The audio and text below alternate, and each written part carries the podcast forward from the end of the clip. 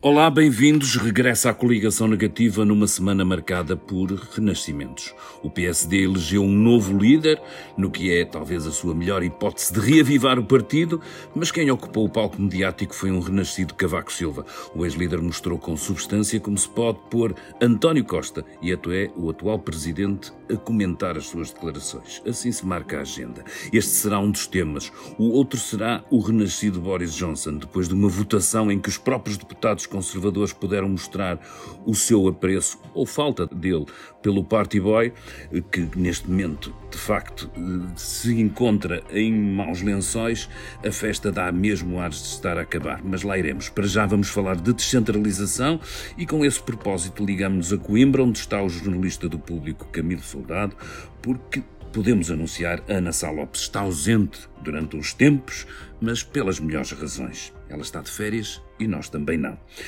Para além disto, como habitual, cá está, cá estamos nós, eu, David Pontes, a Mariana Adam e bem-vindo, Camilo, a esta tríade maléfica que tenta por aqui, uma vez por semana, pelo menos, comentar eh, com liberdade total eh, aquilo que foi a semana que passou, nomeadamente ou especialmente na frente política. Olá, Viva, bom dia. Viva. Bom dia.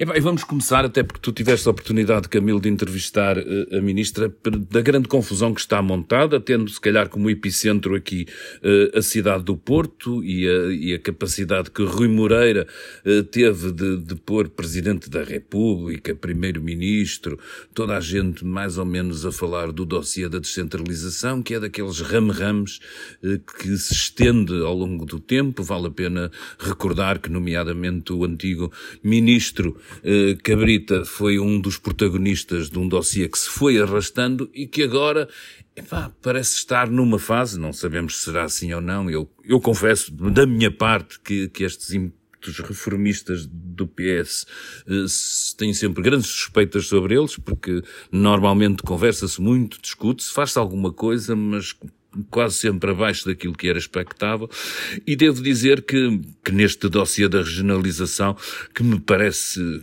importante, mesmo não estando da, descentralização, aliás, já, já me estava aqui a regionalização de facto a fazer o curto-circuito, porque esse é que é o outro problema.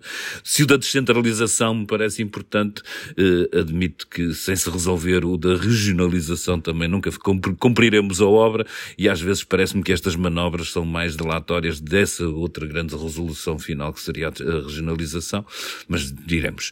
O que é que nos podes dizer tu, Camilo, daquilo que tenha sucedido e qual pode ser o resultado disto, porque de repente tenho um Presidente da Câmara a pedir ao Presidente da República que não promulga o Orçamento de Estado.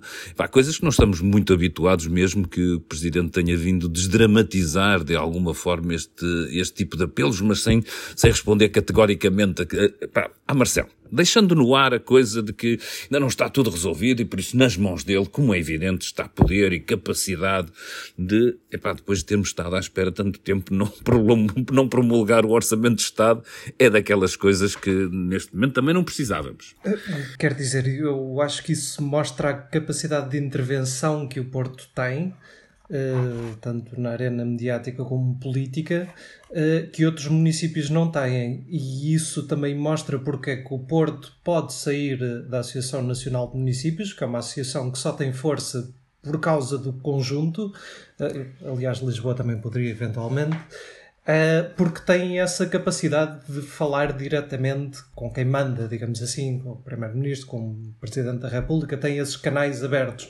Imaginemos que Pinhel, por exemplo, saía da Associação Nacional de Municípios e ficaria completamente isolado e sem uma palavra a dizer.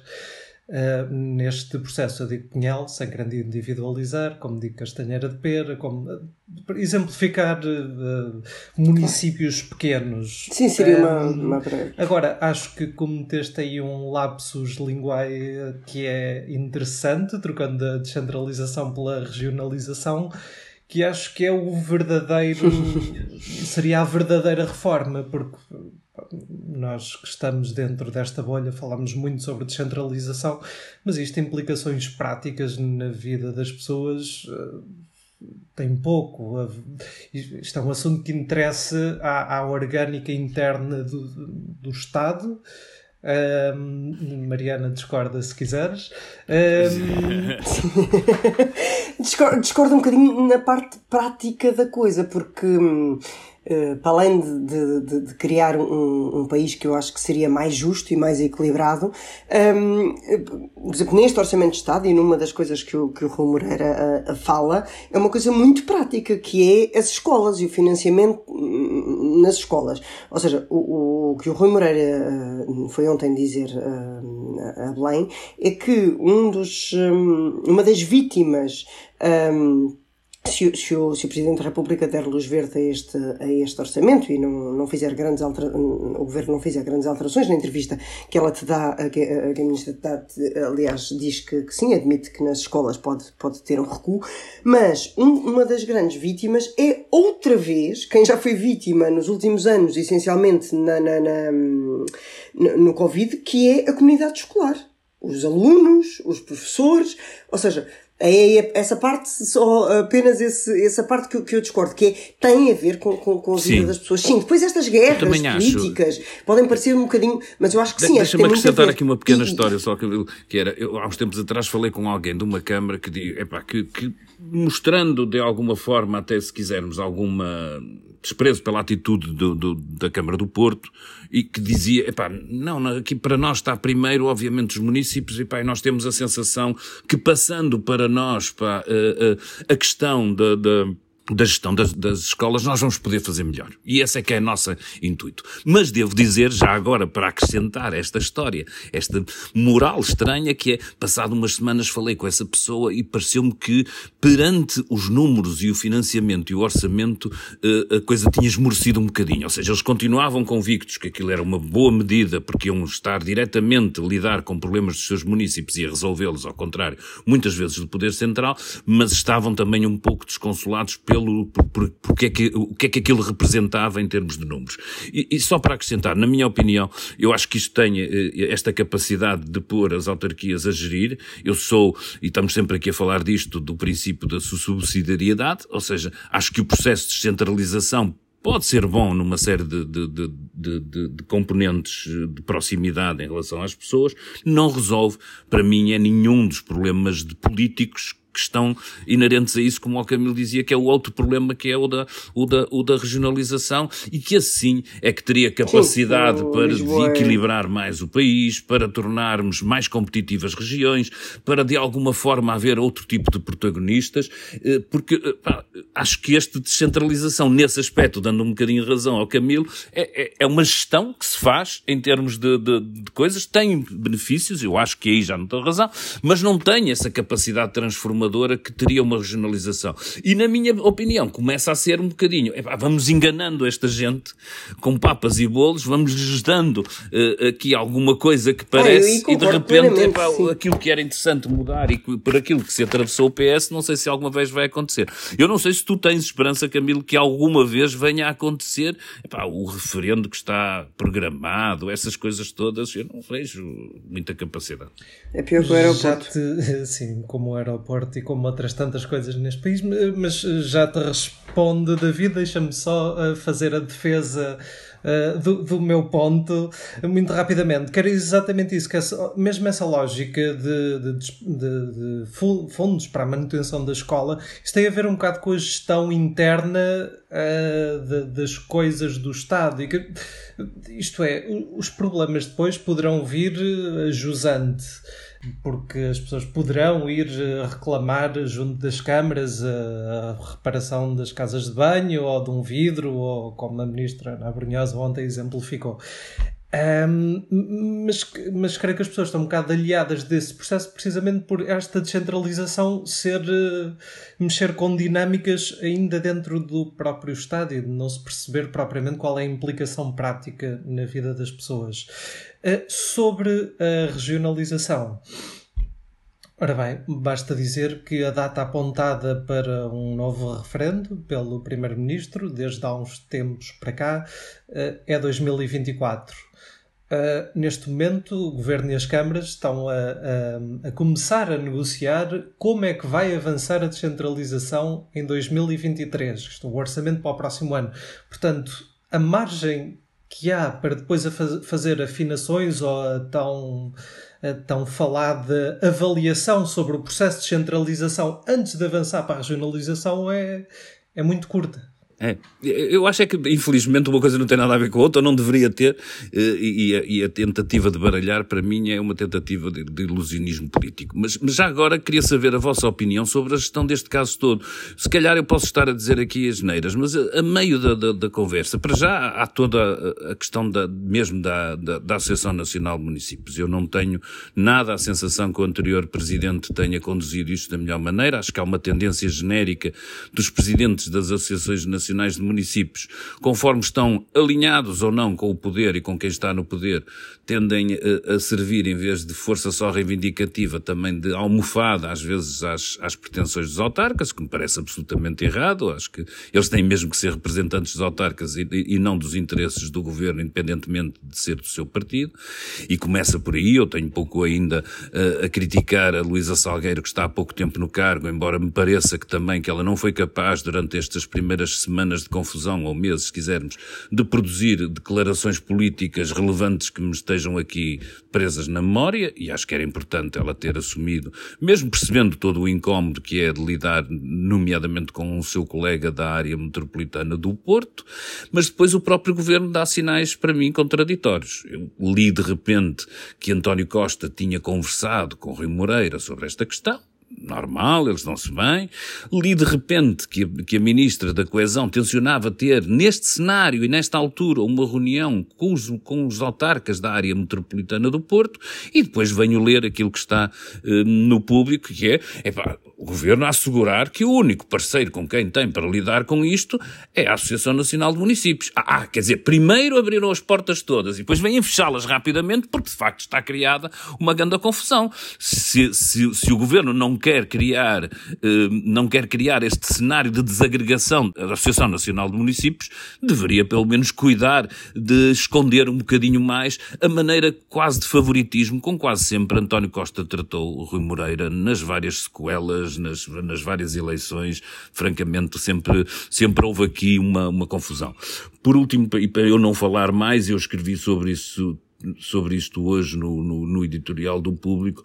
Para mim, embora as coisas sejam distantes, não haja aqui nenhuma relação direta, há, há uma preocupação subjacente a toda esta discussão que eu gosto de deixar, é que é eu considerar que há uma parte do país que cada vez menos tem voz e representação. A Associação Nacional de Municípios, apesar de tudo, era uma possibilidade orgânica, institucionalizada disso acontecer e por erros próprios, por dinâmicas partidárias e tudo isso isso também ela se perde e com isso acho que é o país que fica um bocadinho mais pobre. Dito o meu comentário, o vosso comentário agora sobre a condução política disto, que me parece a mim um bocadinho atribulada, mas Mariana. Eh, sim, concordo, concordo plenamente contigo. Esta, uh, especialmente, uh, já, já fizeste um bom resumo da, da atrapalhada um, do, do, do, governo, mas mesmo este número do, do, do Marcelo Rebelo de Souza dizer que está a ponderar o veto, admitir ponderar. Um, é só, não sei se é bluff, se é, se é, se é uh, elegância, mas quer dizer, obviamente nós sabemos todos que ele não vai promulgar coisa nenhuma. Se, se, se a pessoa que tem medo de uma crise que se pela, um, é ele. O orçamento vai entrar em vigor uh, dia 1 de julho. Um, Obviamente, para quê? Para quê? Para, uh, tá bem, mas é mais ruído, não é? É mais ruído.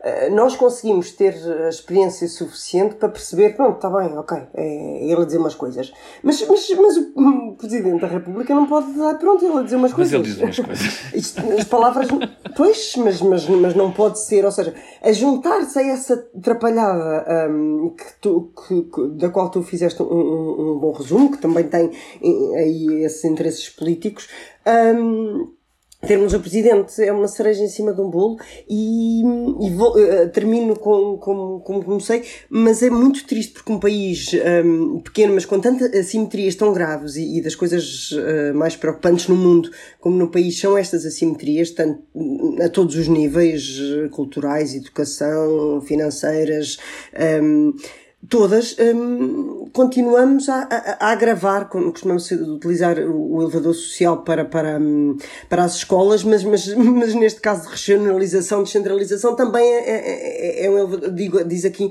uma pessoa que, que, que foi criada sempre no, no, interior e tive que vir para a faculdade aos 18 anos para Lisboa, obviamente, não é? Porque, um, e que sempre vivi no interior, mas que de facto...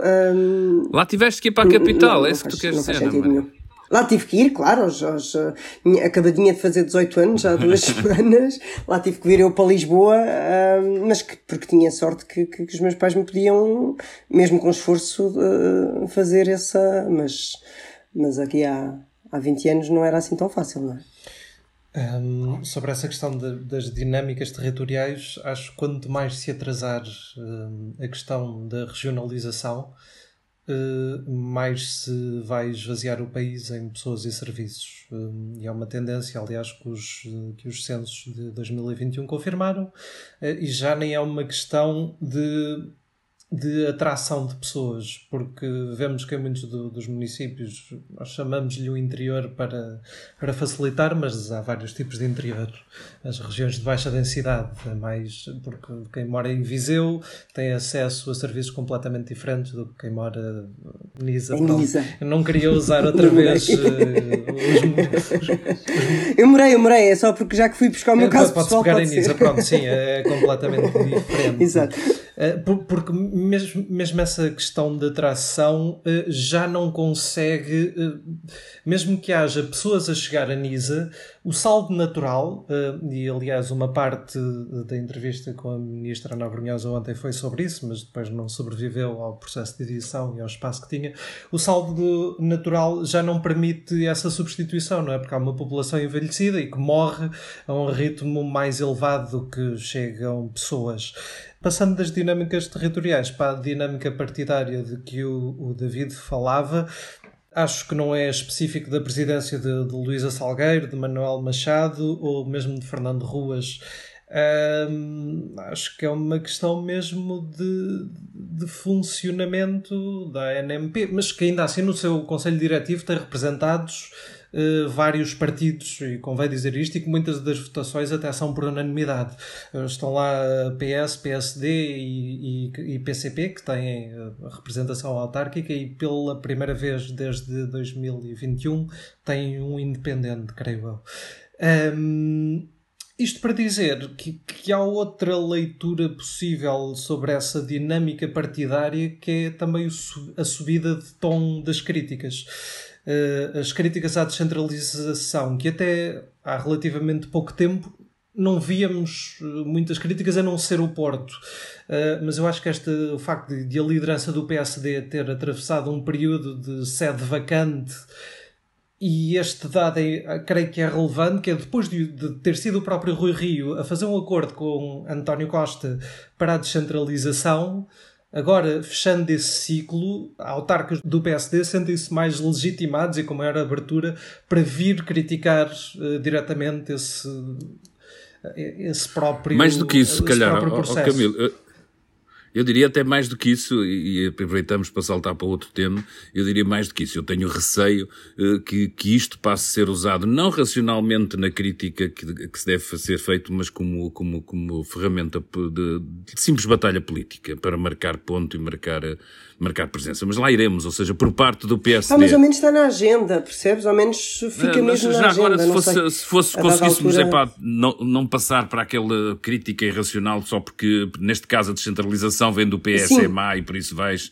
Epá, eu, eu, eu, eu, vou ver o tom que vai ser o tom da, da, da oposição PSD ou da, da nova liderança PSD também olhando, se queres que diga, para este, mas é para que este meses, assunto. anos de silêncio sobre o assunto. Não, não, não também, houve propriamente também... silêncio. Não pois diria não que houve próprio. Sim, não é silêncio, de vez em quando volta, mas é assim de uma forma muito. Sim, não sei, eu acho que a maior parte da. Já era, já Pronto, era É a altura também do, do, do, governo meter o cheque em frente, senão também não anda.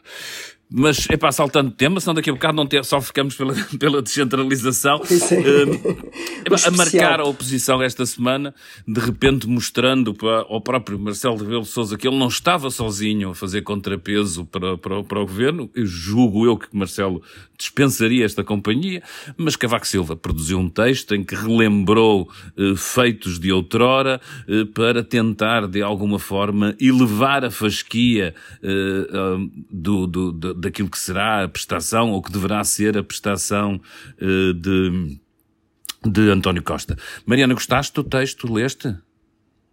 Gostei, gostei. Claro que, claro que li, não, não podia. E gostei muito. Um, gostei do, do, do, desafio, acho, aliás, eh, bastante legítimo este desafio que ele faz a Costa. Então, afinal, onde é que estão as reformas que, que o país precisa? Acho que é boa esta intervenção, acho que são desejáveis pessoas com experiência política uh, uh, virem para a praça pública discutir os assuntos. Acho, acho, acho de facto relevante. Acho que, acho que aquele marasmo que nós temos uh, criticado, aliás, até aqui, um, que onde é que estavam os, os ilustres PSDs, onde é que estavam. Pronto, acho, acho que é importante.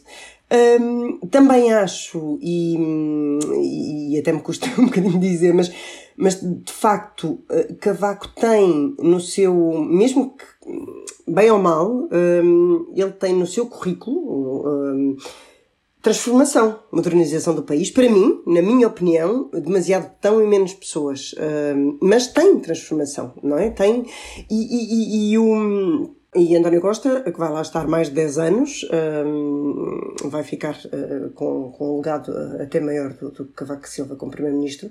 É verdade que teve o Covid, mas não está no caminho para ser o transformador. Uh, uh, há, há, há, de ficar com outros cognomes, se fôssemos buscar como se fossem os reis, mas não está no caminho do. do... Por isso é uma, uma crítica bem feita. Para além de estar um, um artigo. Um, bem escrito e com algumas, algumas piadas, gostei de, daquela, sei lá, eu lembro-me de, de crescer, porque acho que tem anos e anos, com o cavaco, ah, és como o cavaco, raramente tens dúvidas, e te engano, e ele, e ele manda ali aquelas, aquelas bocas, eh, aquelas, pequenos, aquelas pequenas Muita ironia, tem, muita ironia. piada muita ironia, sim, mas, mas depois, pronto, eu estou a tentar falar do sumo e não, não da ironia, que, que me fez gostar do texto, não só. Mas neste sumo, acho que ele de facto tem, tem razão, até Sócrates, uh, que também é difícil de dizer, mas no seu primeiro mandato, teve, teve coisas muito reformistas e, e, Costa neste andar tem que se meter tem, tem, tem, tem, que, tem, que, se, tem que acelerar o passo. Uh, eu acho que há aqui também um, um, um, ponto um, que não foi, porque aquilo é, é muito centrado no António Costa e na crítica a António Costa, mas também há aqui uma coisinha uh, a Montenegro. Primeiro o timing, é a primeira semana de, de, de, de, Montenegro como, como líder da oposição.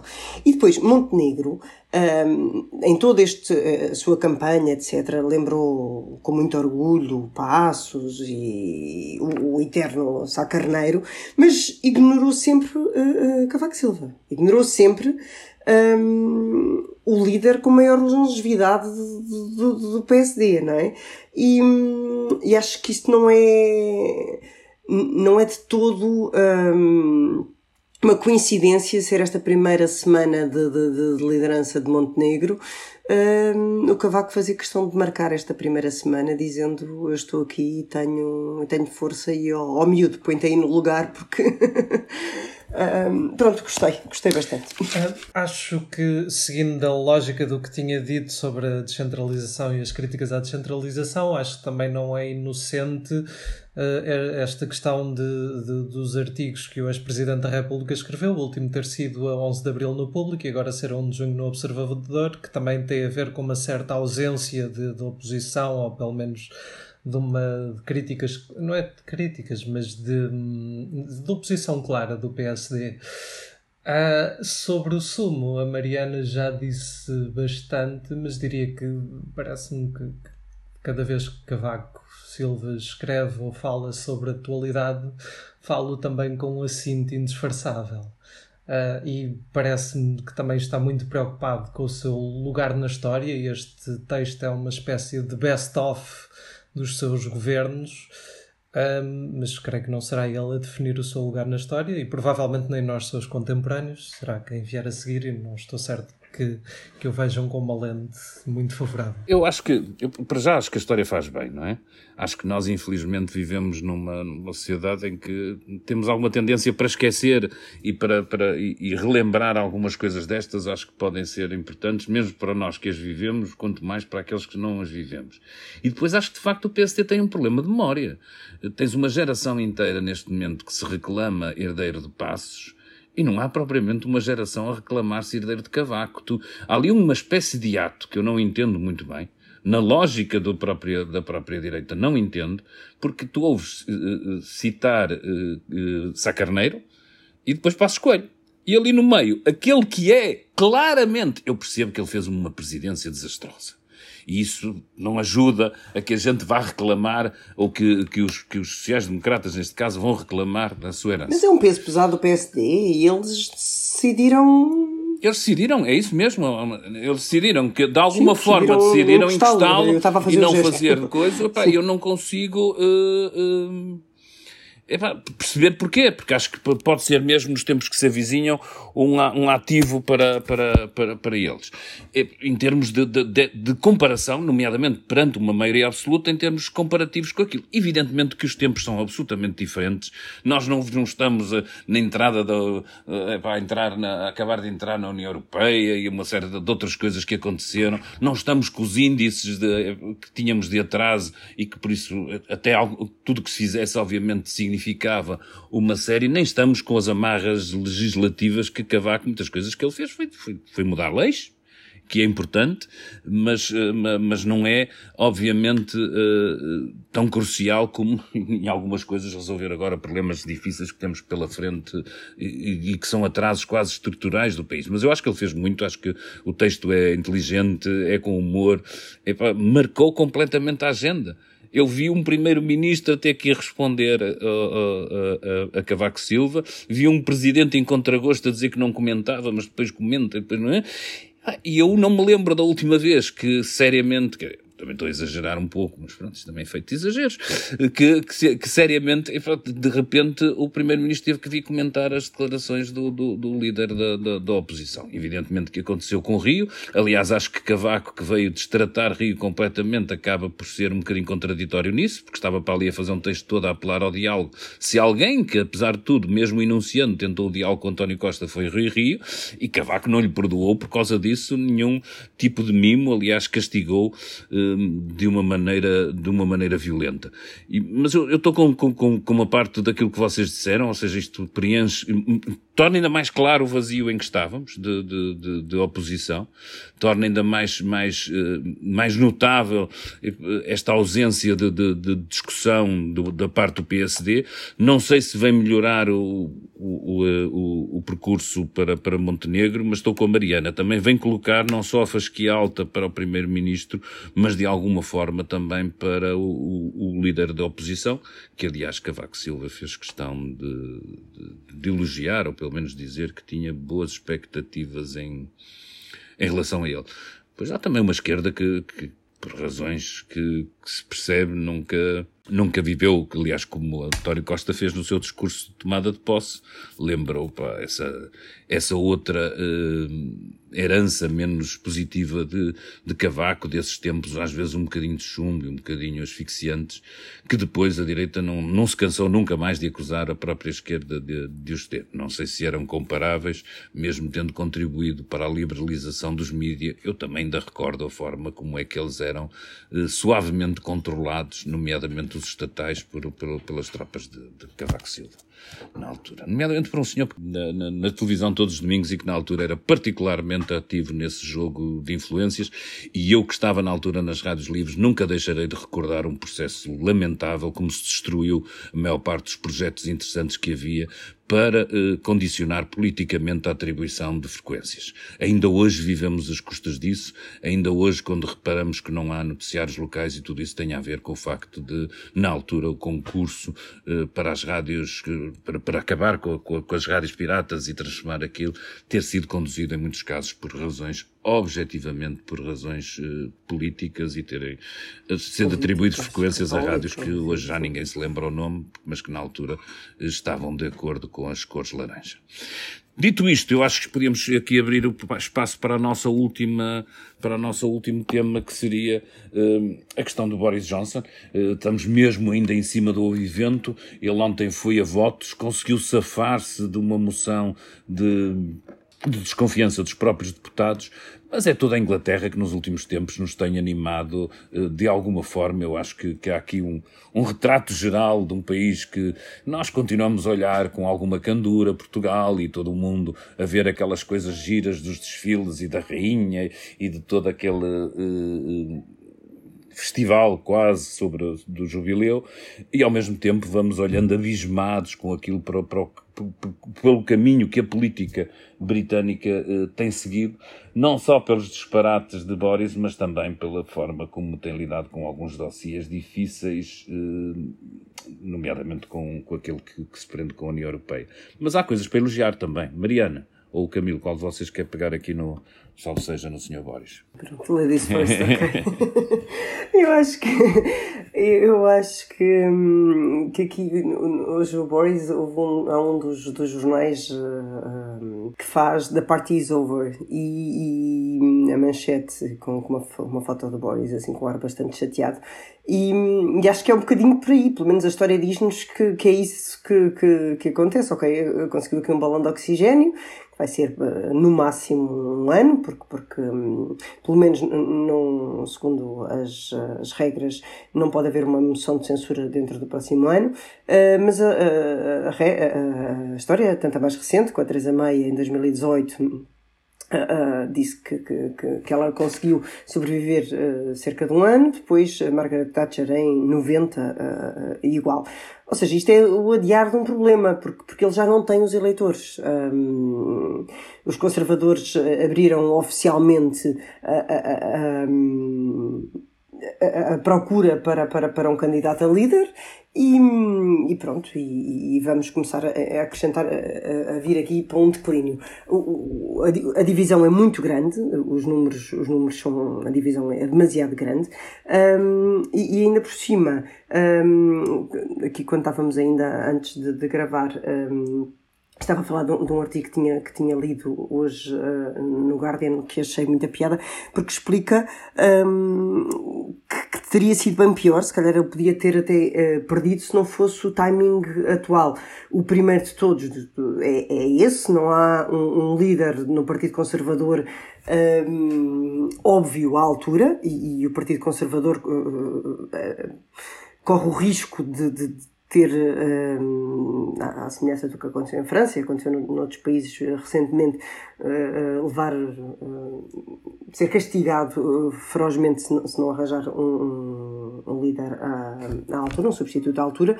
Mas depois há, há, outras, há outros dois fatores que, embora pareçam laterais, pode, podem de facto ter pesado ali em algumas cabeças para, para que o voto tenha sido no lado contrário.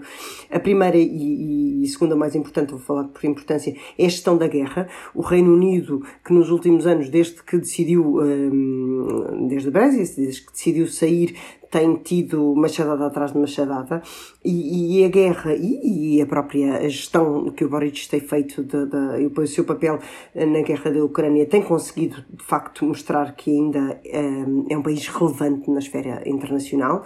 E, e por último o jubileu de facto é um país empenhado em já, já houve tantas, tantos beliscões nesta neste reinado, nesta coroa, exatamente, que ter um. Era, era uma mancha demasiado grande ter um, um primeiro-ministro a cair uh, no último dia do jubileu da rainha. Era, era de facto. Uh, era, era muito, era muito, muito grave. E isto tudo somado, sim, isto tudo somado, se calhar deu-lhe ali os pontinhos suficientes e, um, para, para se safar, mas sim, mas é um balão de oxigênio. Durante quanto tempo? Aparentemente, e segundo as regras, durante um ano. Uh, depois disso, volta a estar a contar e pode ser apiado pelos seus próprios deputados. Creio que desta vez 41% eh, dos seus deputados votaram pela sua saída. Um, este, este, número pode crescer ou não no, no próximo ano.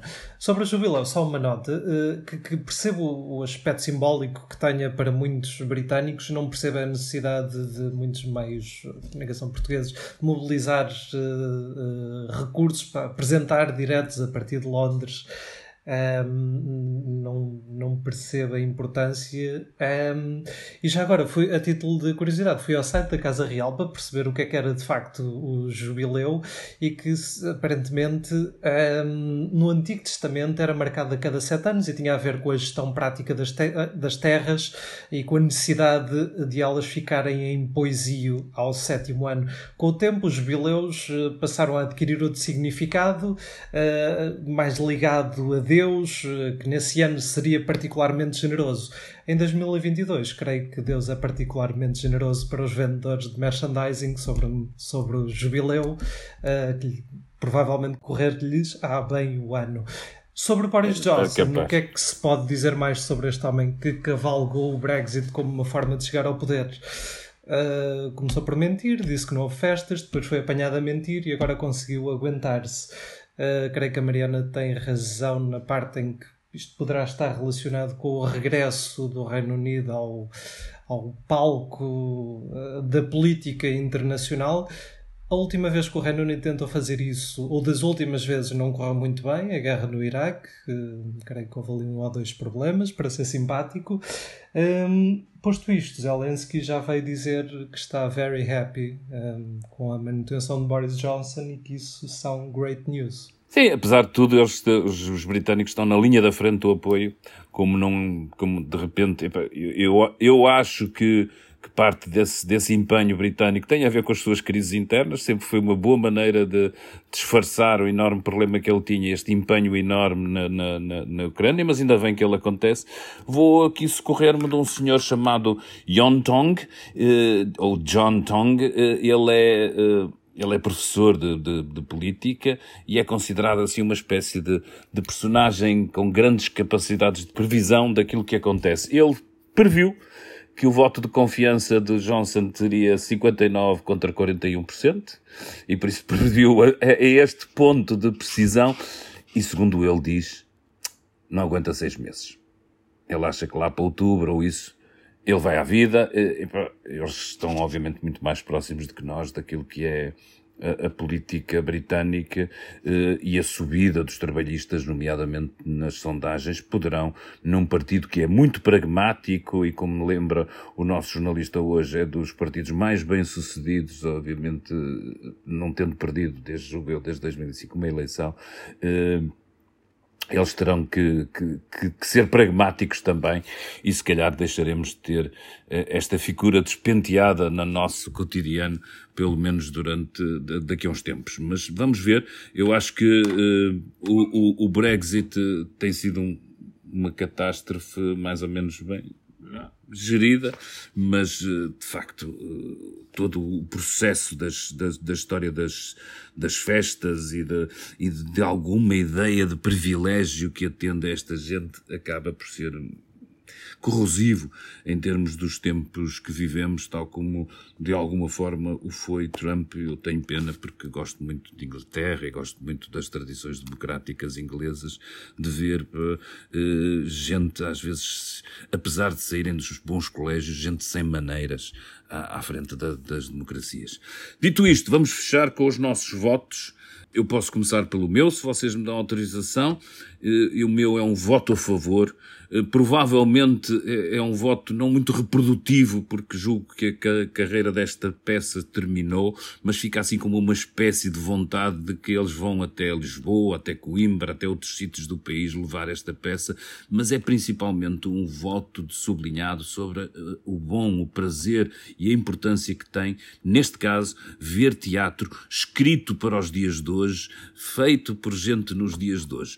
A peça é Assim se fazem as coisas, monumental revista antipopularuchos, o texto e a encenação é de Ricardo Alves, a companhia são os Palmilha Dentada, e se me permitem, vou-vos dizer só como é que começa para vocês verem o tom geral, e devo dizer que para mim foi uma, um fim de tarde divertido, eh, e terei pena, obviamente, se a peça não for por aí, mas a peça começa com dois moinantes, que é como se diz no Porto, duas figuras a discutirem, eh, a conversarem no meio do palco, e eles estão a dizer um ponto, tu já viste aquilo que está a passar na China? Anda para lá um vírus, ouvi dizer que até são capazes de fechar as cidades. Ora aqui, na nossa democracia, isso nunca aconteceria. E a partir daí vocês podem imaginar, é uma revisão sobre a pandemia e é uma peça muito divertida, mas com este valor para mim que é importante, que é termos alguém que escreve sobre os dias que vivemos. Isto, eh, eu acho que as pessoas não têm noção, mas indo à França, por exemplo, e ver, por exemplo, na altura de, de, de eleições, os cartazes das peças de teatro são sobre os políticos e são sobre os momentos que está a viver e nós em Portugal temos muito pouca contemporaneidade, temos muito pouca gente a escrever. Felizmente, eh, os Palmilha fazem com muita, com muita insistência e, e a peça não sendo a coisa maior, uma futura obra-prima para, para ficar ao lado de Shakespeare, dar-nos ali durante duas horas humor inteligente e pôr-nos a nós a questionar, neste caso sobre a pandemia, um bocadinho uh, aquilo que, que, que fomos vivendo e que fomos passando. Mariana. Eu, eu para, já começa a ser tradição, volto às séries, e, mas desta vez falo duas. Primeiro, para as poucas pessoas que ainda não viram uh, o The Wire, fez 20 anos esta semana, é uma das melhores séries de sempre, não é só a minha opinião, é a opinião de muita gente. Um, e pronto, se houver aí meia dúzia de ouvintes que ainda a América, não visto, a polícia, vale as a relações municipais. Pá, sim, é, é tudo e, e, tudo muito bem feito, tudo muito bem filmado, tudo muito bem. Não é à toa que, que, que é considerada uma das melhores, uh, a melhor série de sempre na HBO é, é sempre a, a, que está em primeiro é, e é considerado hum, pelos especialistas eh, a melhor série de sempre. Uh, e depois, uma coisa um bocadinho mais, mais sentimentaloide, vi em maratona o Stranger Things, a, a quarta temporada de Stranger Things. Eu comecei a ver em 2016, vi a primeira em 2016, tinha uh, as minhas filhas 6 anos, e agora um, o que mostra que é uma boa série, porque eu, na altura, uh, 6 anos para mim não é nada de especial, não é? Mas papai é no stand, e desta vez vi, fiz, fiz maratona com, com uma das minhas filhas, que tem, que tem 12 agora. Uh, obviamente, na altura, aos 6, estava na primeira classe, no primeiro ano, não, não podia ver Stranger Things, agora adora aquilo tudo e sabe os pormenores todos e vai ver nos TikToks as entrevistas e as coisas, e, e mas mostra que é uma, uma série bem feita, mesmo uh, falando de, de, de, sobrenatural, mesmo sendo uma, uma série um bocadinho fora de, da caixa, é uma, é, uma, é uma boa série, e, e bateu recorde de estreia da Netflix, como a mais vista e tu divertiste É um recorde que de vez em quando vai sendo batido, sim, é um recorde que vai sendo batido de vez em quando, mas bateu o recorde da estreia mais vista uh, da Netflix. Bem, isto numa, numa lógica interdisciplinar, houve teatro, houve séries, eu vou para um livro. Uh, numa altura em que vemos um cancelamento a tudo o que está ligado à Rússia, o meu voto favorável vai para um livro da jornalista, ensaísta e poeta russa Maria Stepanova.